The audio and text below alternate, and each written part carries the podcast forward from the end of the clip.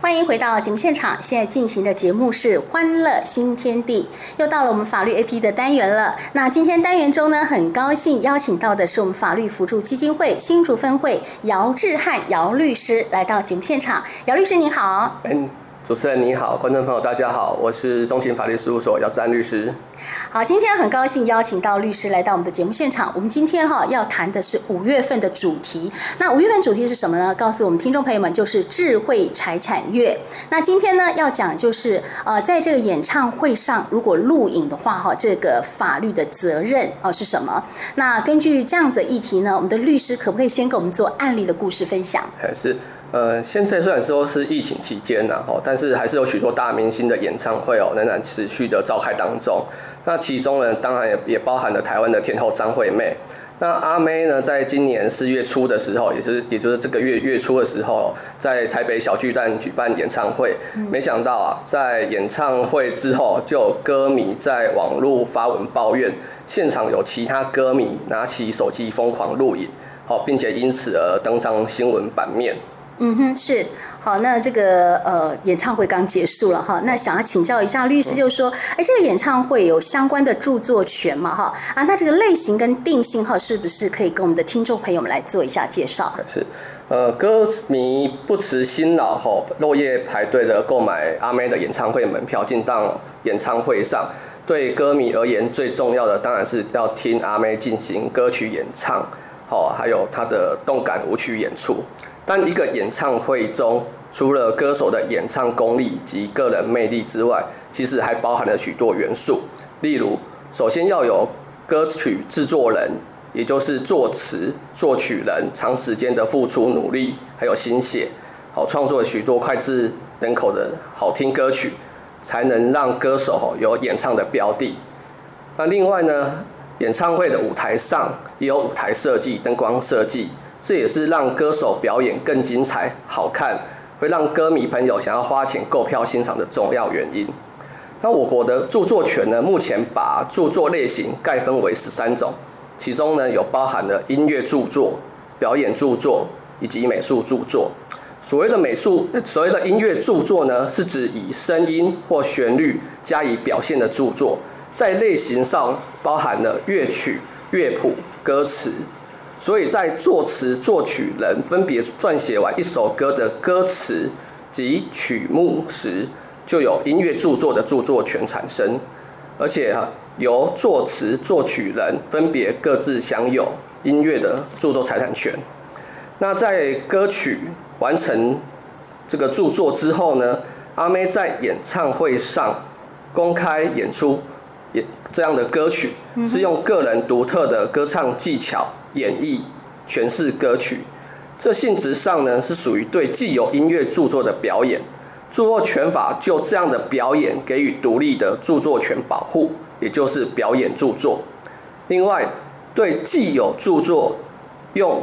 演技、舞蹈、弹奏乐器或其他方法加以诠释而成的著作，也是属于表演著作的范畴。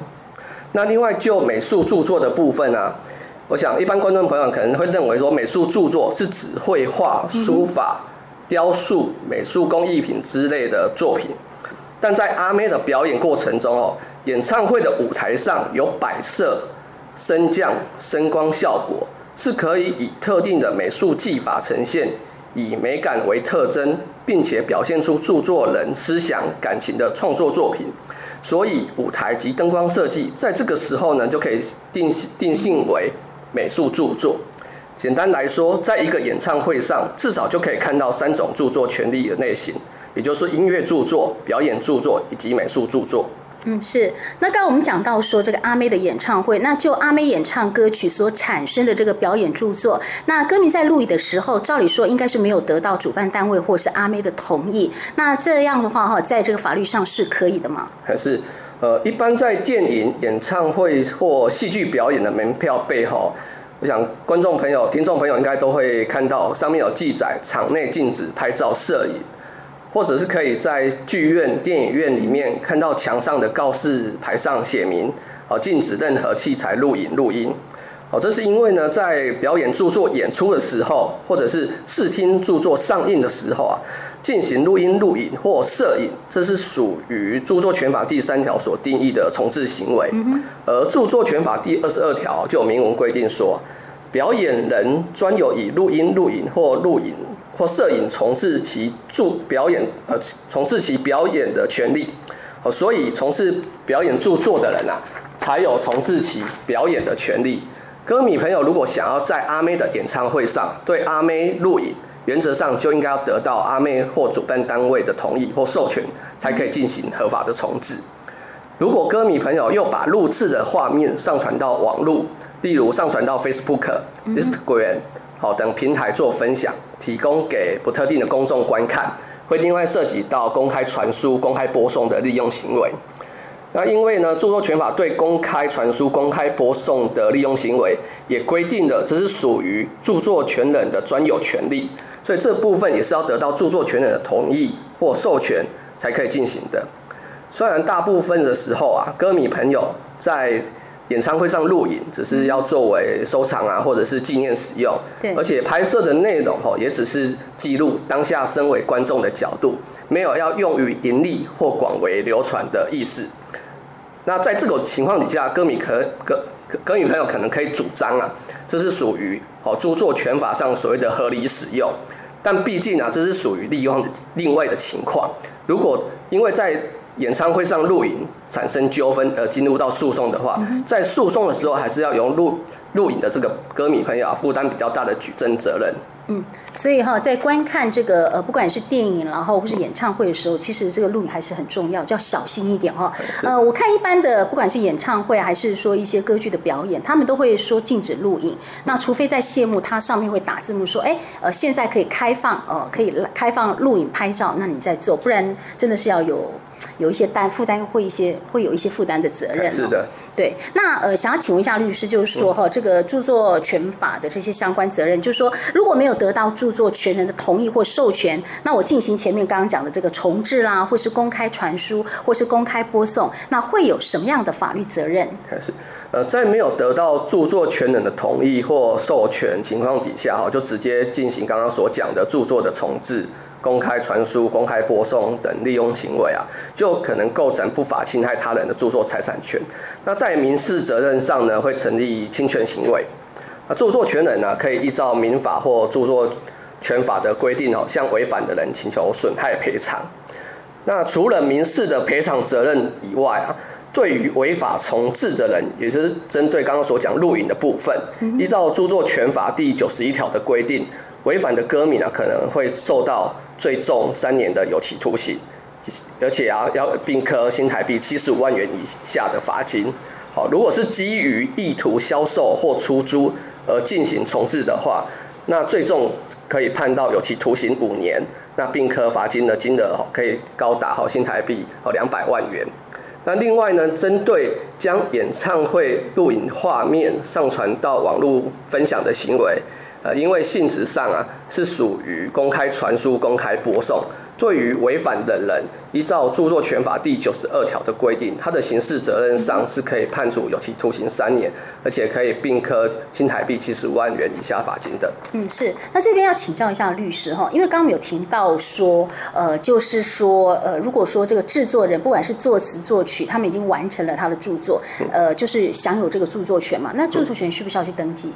呃，著作权基本上是采创作主义，也就是只要在你完成创作的当下，对，你就有这个著作权的。哦，就产生了著作权。对对对，台湾目前也是并没有采。著作权登记主义的，嗯，是，好。那针对我们今天讲的这个演唱会录影的法律责任呢，哈、嗯，呃，对于这个歌迷在演唱会上这些录影的行为，哈、嗯，呃，有没有其他需要补充的呢？是，呃，著作权法第八十四条有规定到说，著作权人对于呃侵害其权利者的请求排除之，有侵害之余者的请求防止之。所以，一旦歌迷朋友在演唱会上录影被主办单位的工作人员发现的话，哦，主办单位是可以要求歌迷要删除影片的。哦，如果情节比较严重、夸张、涉及刑法的话，也有可能被主办单位认定为现行犯而当场带报警逮捕啊。所以目但是哈，因为目前主办单位啊，如果知道说呃歌迷朋友有偷拍的话，可能会考量到歌迷的观感，好，以及为了维持跟歌迷朋友之间良好的关系，所以只采取柔性劝导的方式，哦，没有直接采取法律行动。且刚刚所说的刑事责任，其实都是属于告诉乃论的罪名哦，必须要有著作权人提告才可以诉追哦。但是基于著作权保护的观念，仍然建议听众朋友不要以身试法，避免不必要的法律风险。嗯，是好。那今天非常感谢我们的呃这个姚律师给我们带来哈这个五月我们智慧财产月哈所提到的这个演唱会录影的法律责任。我想呢，听众朋友们如果说还有不了解的呃这些法律问题，要怎么哈透过你们去联系呢？是，呃，如果朋呃听众朋友哈有遇到有任何的法律问题哈，都可以就近向各地的法服分会申请辅助或律师咨询。那像新竹分会的预约电话是零三五二五九八八二，那新的会址呢是位在新竹县竹北市县政二路一百零五号。好，是，好，那如果我们听众朋友们对今天的主题内容有任何疑问呢，也欢迎大家利用啊以下管道，像是新竹分台简讯快易通零九三四零一一六五二，或是直接上新竹分台 FB 来做留言，我们会将你的问题呢转达给律师，请律师来回答。那今天再一次谢谢我们呃法服基金会新竹分会姚智汉姚律师啊，谢谢您。好，谢谢主持人之一听众朋友的收听。